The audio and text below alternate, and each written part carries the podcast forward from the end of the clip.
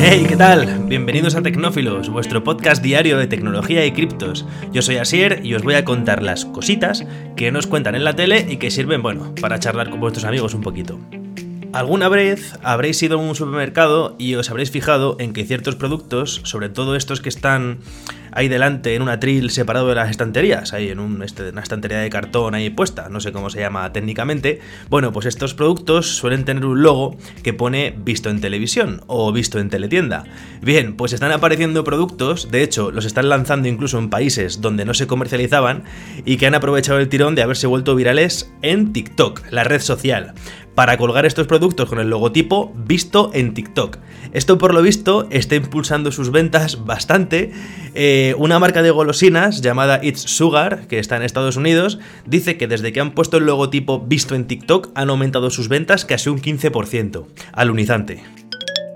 Estados Unidos está reclutando soldados para sus fuerzas espaciales, que no especiales, ojo, fuerzas espaciales. Y si os parece coña, no lo es. Estados Unidos reclutó el año pasado cerca de 400 soldados, eh, realmente 397 soldados y 6 oficiales, para sus fuerzas espaciales. Y por lo visto les costó bastante hacerlo, ¿vale? Este año están pensando en cómo enfocar la oferta para que gente joven y en idea de servir eh, se apunte.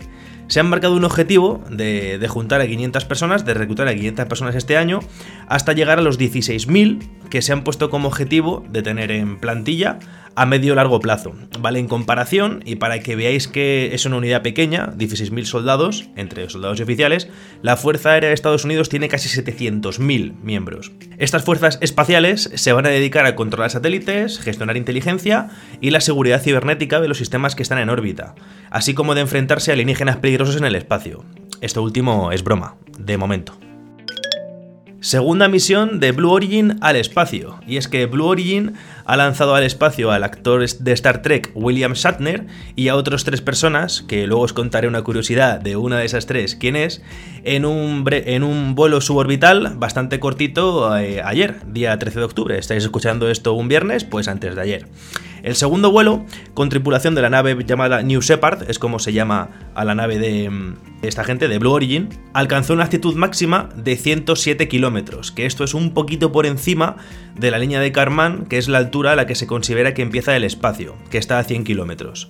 La cápsula, eh, obviamente, despegó, iba puesta encima de un cohete, estuvo en gravedad cero, entre comillas, cerca de 4 minutos, en la que los tripulantes pudieron disfrutar de la sensación de flotar en el espacio el tiempo completo del vuelo, desde que se encendió el cohete hasta que la cápsula aterrizó, que realmente no aterrizó, va con un paracaídas bastante rápido, luego abre otro más lento y da un golpe en el suelo, eh, no superó los 11 minutos de duración. Como he dicho antes, el tripulante estrella ha sido William Shatner, de nada más y nada menos que 90 años de edad, o sea, el tío, un tío joven que se ha convertido en la persona más, más mayor, de más edad, decir vieja queda feo, en haber estado en el espacio.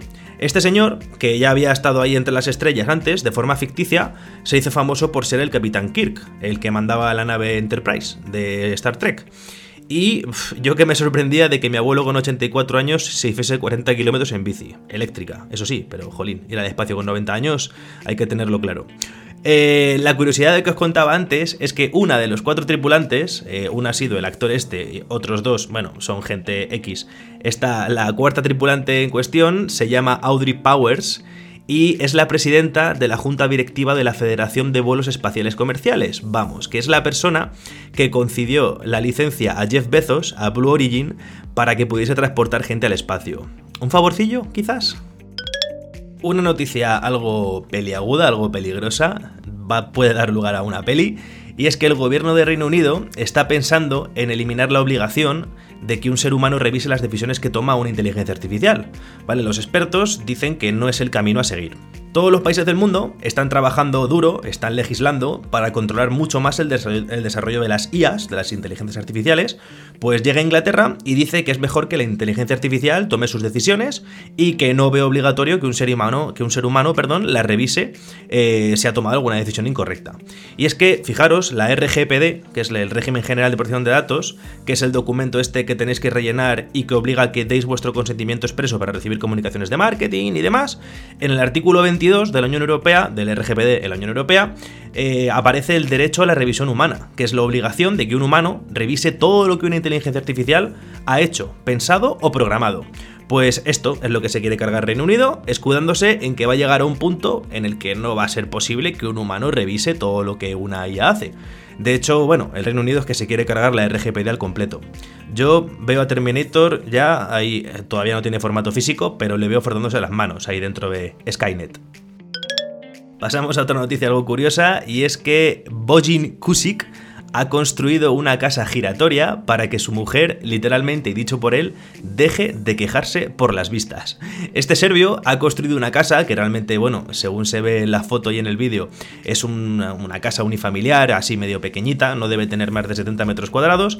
Pues bueno, por lo visto su mujer no se quejaba más de que eh, solo le gustaban las vistas de una habitación, pues este hombre ha instalado una plataforma bajo su casa que permite rotarla a 360 grados. De hecho, la tiene programada para que gire durante todo el día y, el, y dé una vuelta completa en el día.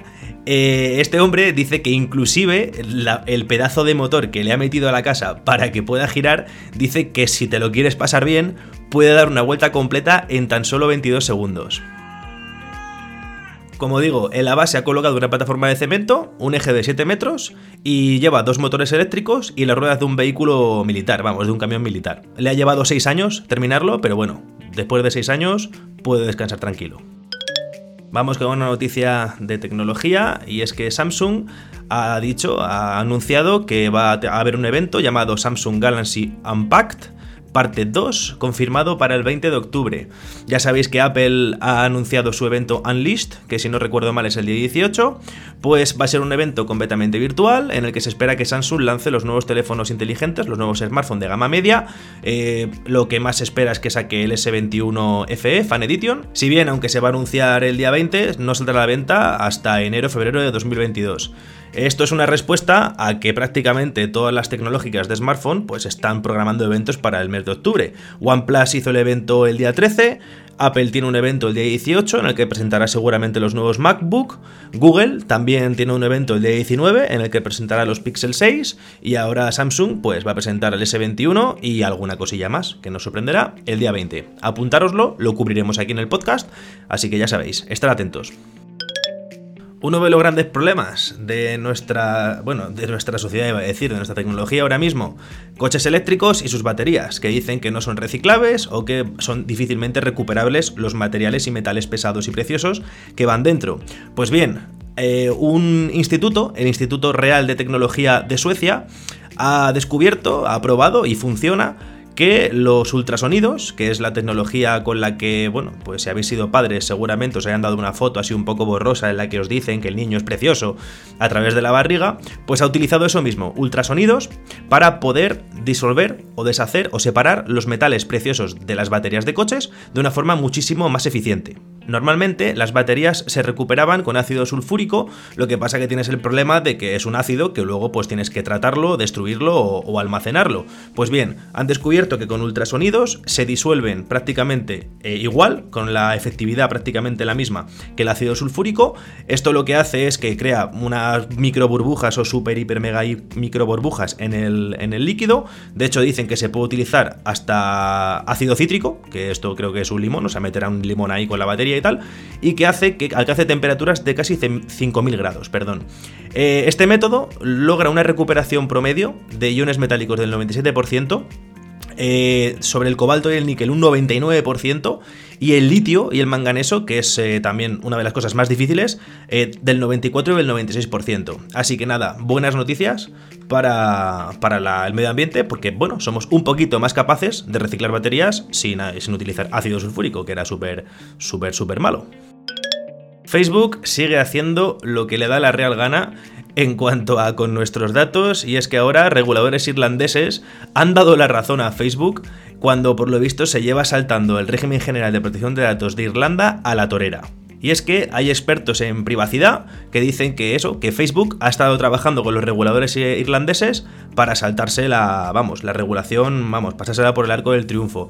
El experto en privacidad, Max Rems, eh, ha publicado un borrador que se lo pasó a, la Comisión de Protección de Datos de Irlandesa, se llama DPC, y esta se le envió a, la Agencia eh, Europea de Protección de Datos.